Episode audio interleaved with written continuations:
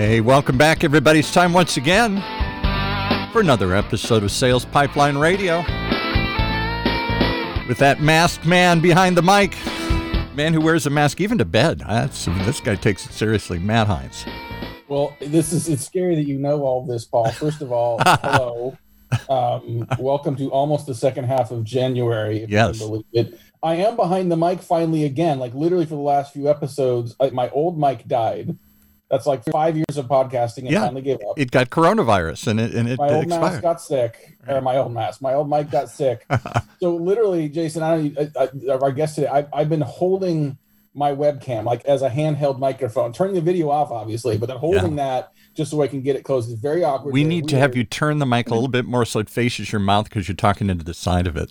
How about that? Is that better? A little better, yeah. It wants All to. It wants to. It wants so to get it's a new close mic. to you. I'm still trying to figure out how to make it work better. And then the mask, like I do wear one. I got I got the CPAP thing now. I'm getting old, Wow, and my wife is sick of the snoring. This is way too much information for most I do wear a mask to bed. See, I knew Sleep this. better. I I- you don't think you don't think we're up on you. We follow everything to do with Matt Heinz here. We know everything about you. Your Just guest, no, we don't your guest about is the one that told me this. He told me that you do this. I didn't know Yeah, no, Exactly. we don't talk about anything on Sales Pipeline Radio. Literally anything. Um, so Up uh, next is Sales well, Pipeline TV. We just follow your day to day life, right? yeah, no, I'm exactly. just- I'm just gonna start wearing one of those like GoPros on my, my, uh, my, Yeah. like, Chrome Dome here. You get to see everything. And I think it's- so. I guarantee you, it is not exciting. well, you got an exciting guest with you. Who'd you bring today? Well, very exciting guest. want to welcome everyone to another episode of Sales Pipeline Radio. I hope you can hear me fine. We're uh, warming up the new mic here, but uh, excited to have you all join us. If you are joining us live on the Funnel Media Radio Network, thank you very much for making us part of your workday. And if you're listening to the podcast, thank you for checking us out. Thank you for discovering. Thank you to all of our loyal listeners who continue to download and listen here five plus years in. And uh, if you are new to the podcast, if you like the format, if you like what we're talking about, we got a lot more of this. We got hundreds of past episodes up available for you on demand at salespipelineradio.com. Every week, we're featuring some of the best and brightest minds in B2B sales and marketing. And today is absolutely no different. Very excited to have with us from the hinterlands of Montana, Jason Yarborough. Yarby, how are we doing? Hey, man, I'm doing wonderful. How are you? I'm doing well. I know that you are also you trying to lean into a new year. You have a new job. You have a new baby. Well, not a new new baby, but you have a child you're chasing around the house with another new baby on the way. So you are a busy, busy man. I appreciate you taking In- do this. In a new house, so it's a whole, it's a whole new world here. all of the new things. It's a lot. I mean, how? So let, let's start there. I mean, how are you doing all of that? Like new job, new house, pending baby, still with coronavirus out there. Like, how do you how do you balance getting all the stuff done? We don't leave this room. Right. Now I've got got a great uh, partner in crime, my wife Samantha, who you know. We team up very well. We uh, got a great little guy.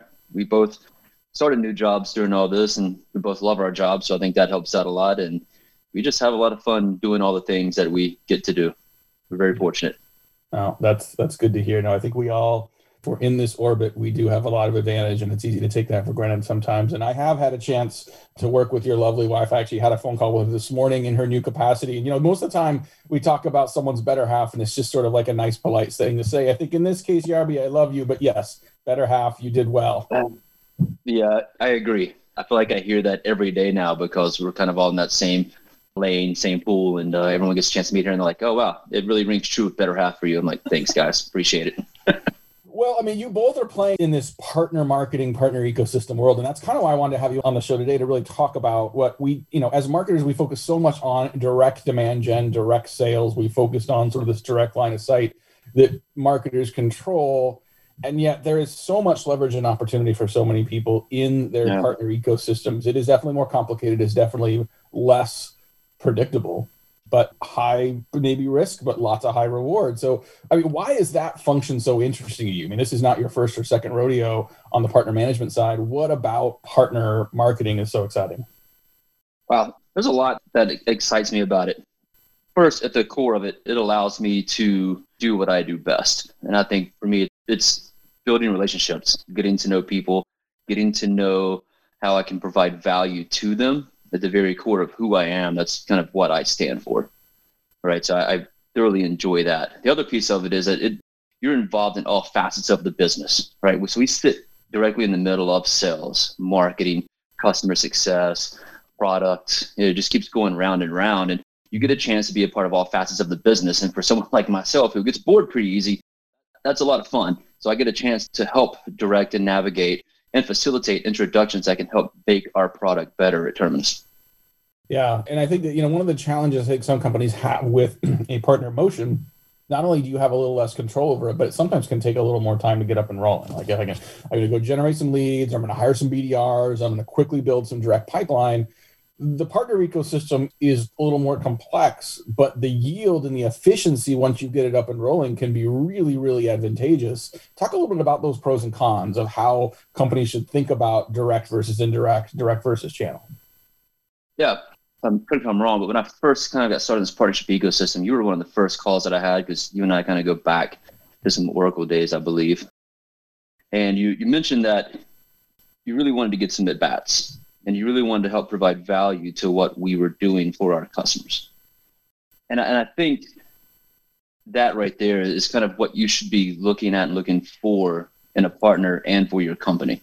Right, looking for those people that really want to to be a help and provide value to what you're doing to make your company, your product better. And that's exactly what partners have the ability to do, right? They're a trusted third party resource. They bring so much validation to what you're doing when you've got BDRs and sales reps hounding these prospects every single day.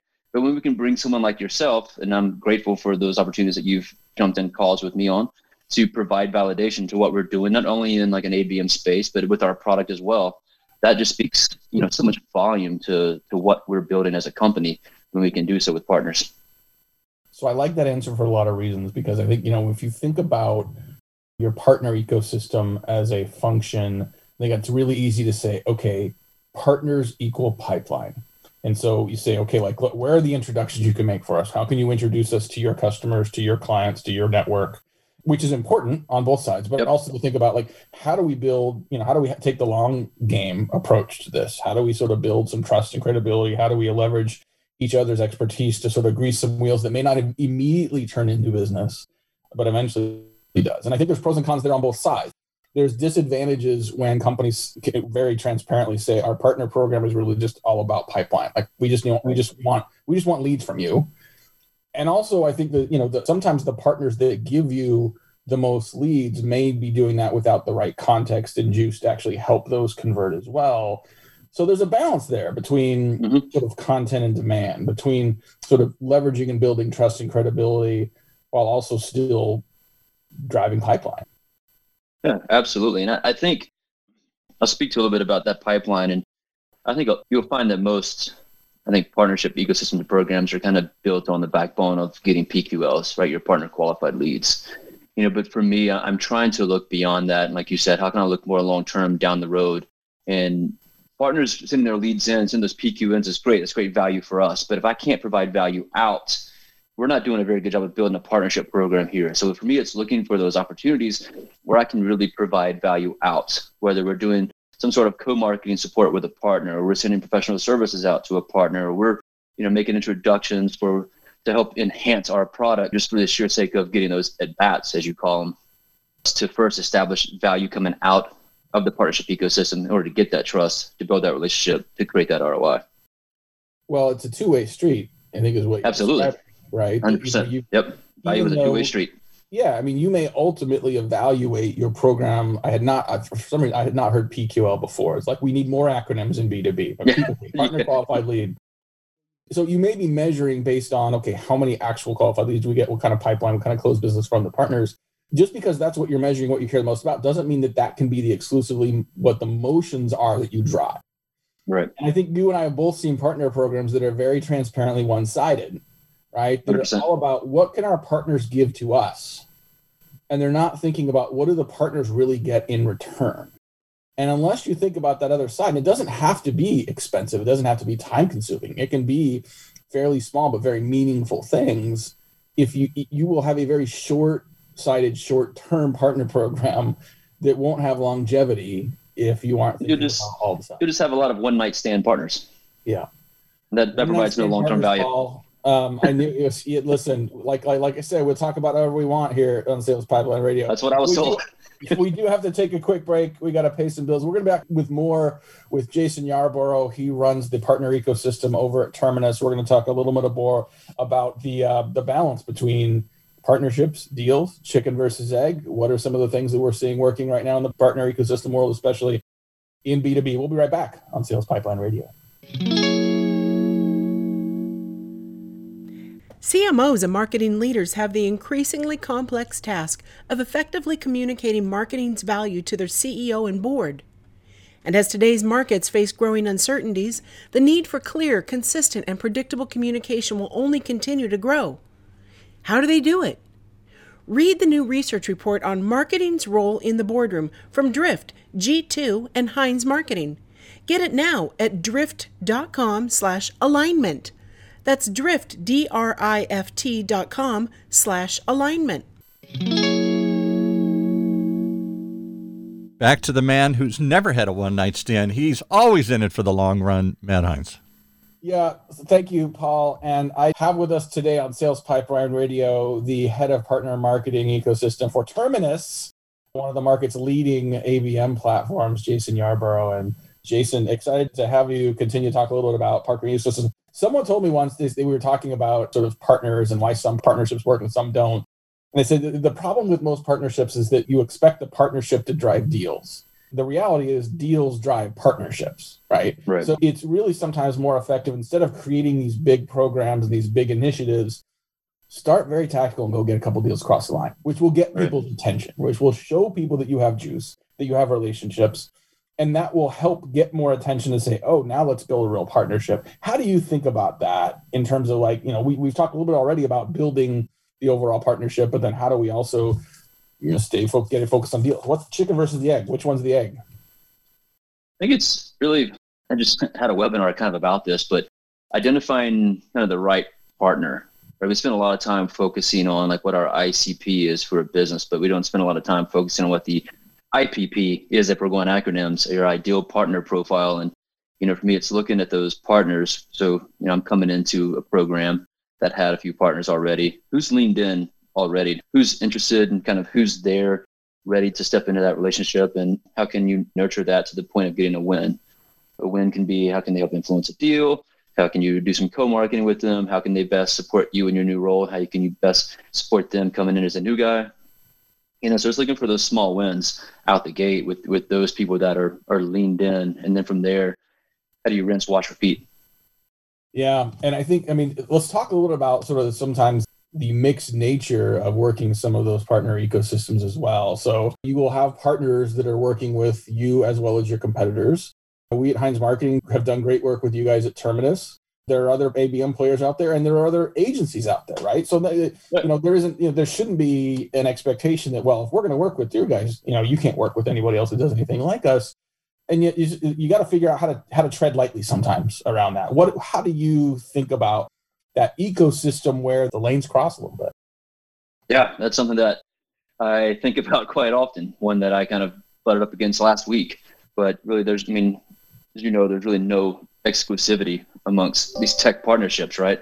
Everyone's kind of dancing in somebody else's space. And so for me it's like some of my top agency partners are working with some of our competitors and that's fine. I think there's enough work out there in the space to kind of warrant that to be okay and to be able to still partner together.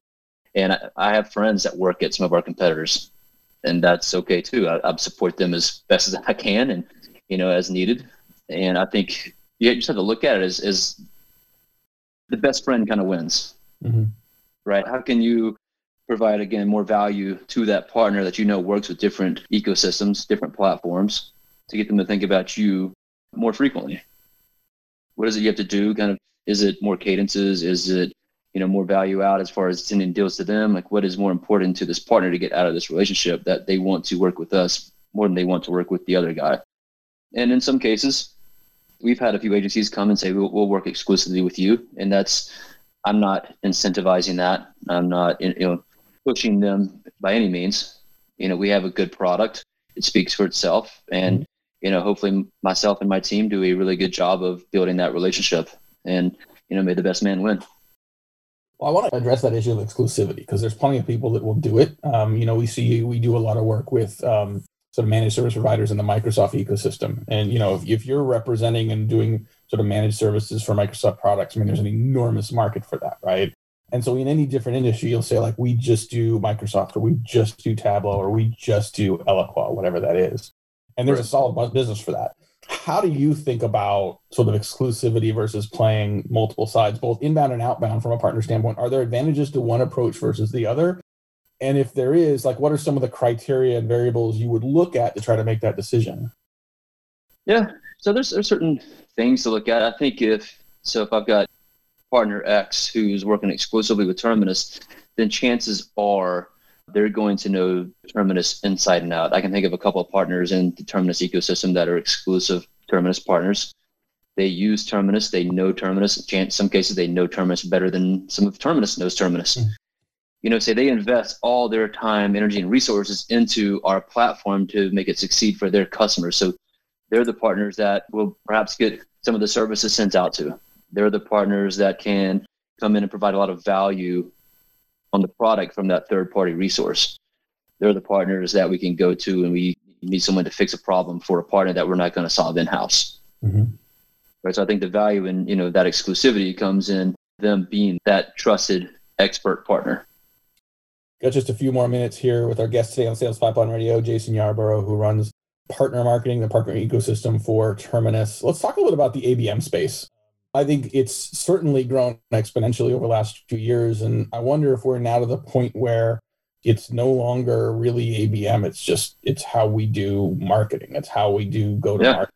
And I almost don't want to say it's how we do marketing because it's sort of one of the things I don't like about ABM is that marketing is in the name. This isn't a marketing initiative. This is a go to market effort, right? Absolutely. So I feel like this has now become table stakes. This approach has become an account based approach has become table stakes for companies that are in complex selling environments. How's Terminus thinking about that, and where do you think that that's going to go?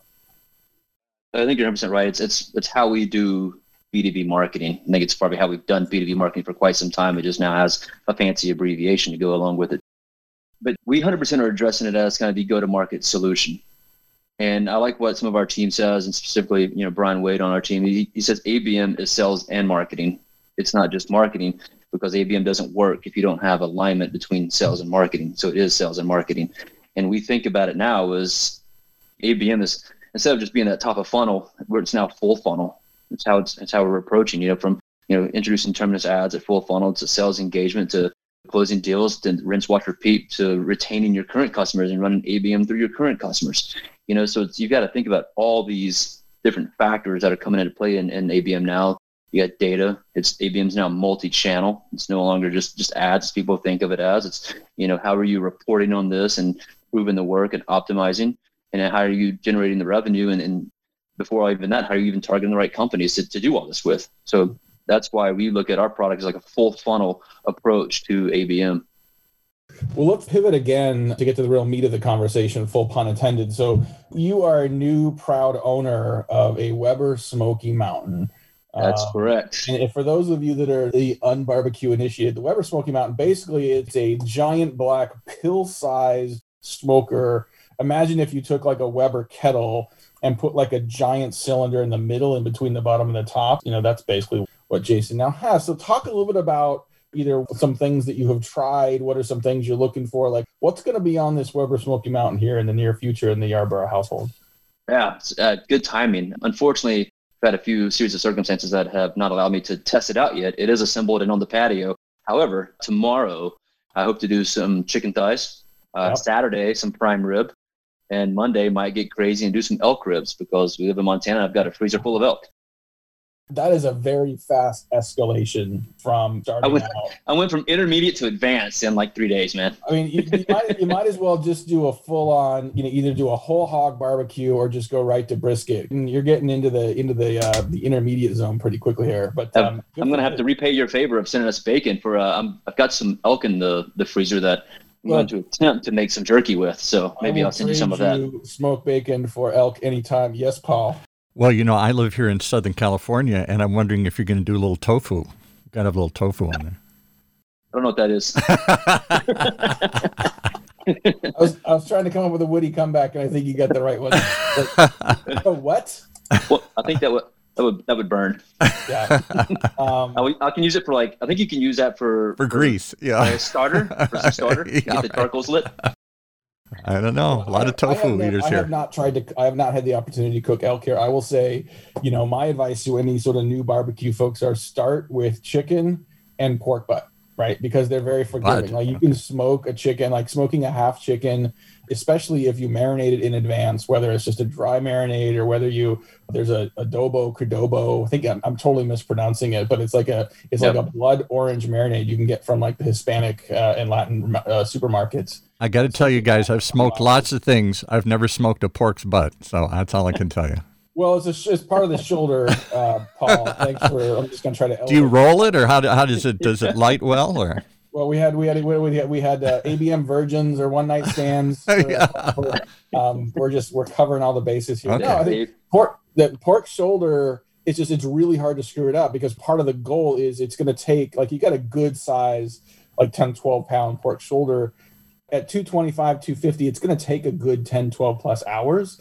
And the rule of thumb is like once it gets to about 190 you want to let it sit there for a while. So it's going to self-baste it's going to keep its moisture. If you keep it on for 24 hours you're screwed but like it's there's a higher margin of error if you're doing the pork shoulder Jason? Would you try and t- let him in on the joke that in Southern California, smoking something has a whole different connotation than what he's thinking I- about here? I, I knew where you were at. So I will. I, will, My- I know we my- only got a couple more minutes. Someone once got me, and this is this is this maybe speaks to either my my SoCal pop culture or more my marijuana naivete. Um, they, I got I, someone got me an apron Yeah. that said "smoke meat every day," and I did not get the joke for a very long time. I'm like, okay, yeah, it's, that's a great idea. I love I love smoking meat, and then I finally like I happened to be in the car and was listening to that song, and the very ah yes. oh, Yes. Ah, I'm, gonna, yes. I'm gonna get Paul when I says I Dr. Dre smoked that. marijuana reference. That's Get right. it now. Get it. Okay, well, I- I've everybody a- to different different strokes for different folks here. That's all I can say. I got a freezer full of elk, uh, Paul and Matt. Does it taste like chicken? Everybody always says everything that isn't chicken tastes like chicken. Alligator tastes like chicken. Uh, whatever. I don't. know. Everybody just says it tastes like. kind of does. Yeah, It's more like it's more like uh, beef. I would say more like beef. we do a lot of it here. I gotta It, figure is, out how it is a little more gamey. Uh, so I've not cooked elk, but I've had elk. We have a um, we have a friend who's a federal biologist, and uh, he does a lot of hunting. And um, we have occasionally done bacon for elk sausage trades. And elk sausage is phenomenal. So good. I'm gonna send you some. I gotta figure out your method of uh, mailing frozen meat, but I'll figure it out and we'll send you figure, some. we'll figure it out. We'll figure it out. Well, this has been a lot of fun. We've gone clearly a very few a bunch of directions. That's what I'm good for. From a one night stand to a one uh, to Yeah, smoking the- all the- sorts of stuff here. the Yeah. dating lives of partner ecosystems. Well, if you're still listening, thank you so much for joining us on another fun episode of Sales Pipeline Radio. Thank you, Jason Yarborough uh, from. Terminus uh, for joining us today. Good luck this year in the new gig. Good luck with the new baby and the new house. Uh, all the new things. Uh, it's a new year, so we're all doing it. Well, thank you very much, everyone, for listening. On behalf of my great producer, Paul, this is Matt Heinz. Thanks for joining us on another eventful episode of Sales Pipeline Radio. And with that, we wrap up another episode of Sales Pipeline Radio right here on the Funnel Radio channel for at work listeners like you.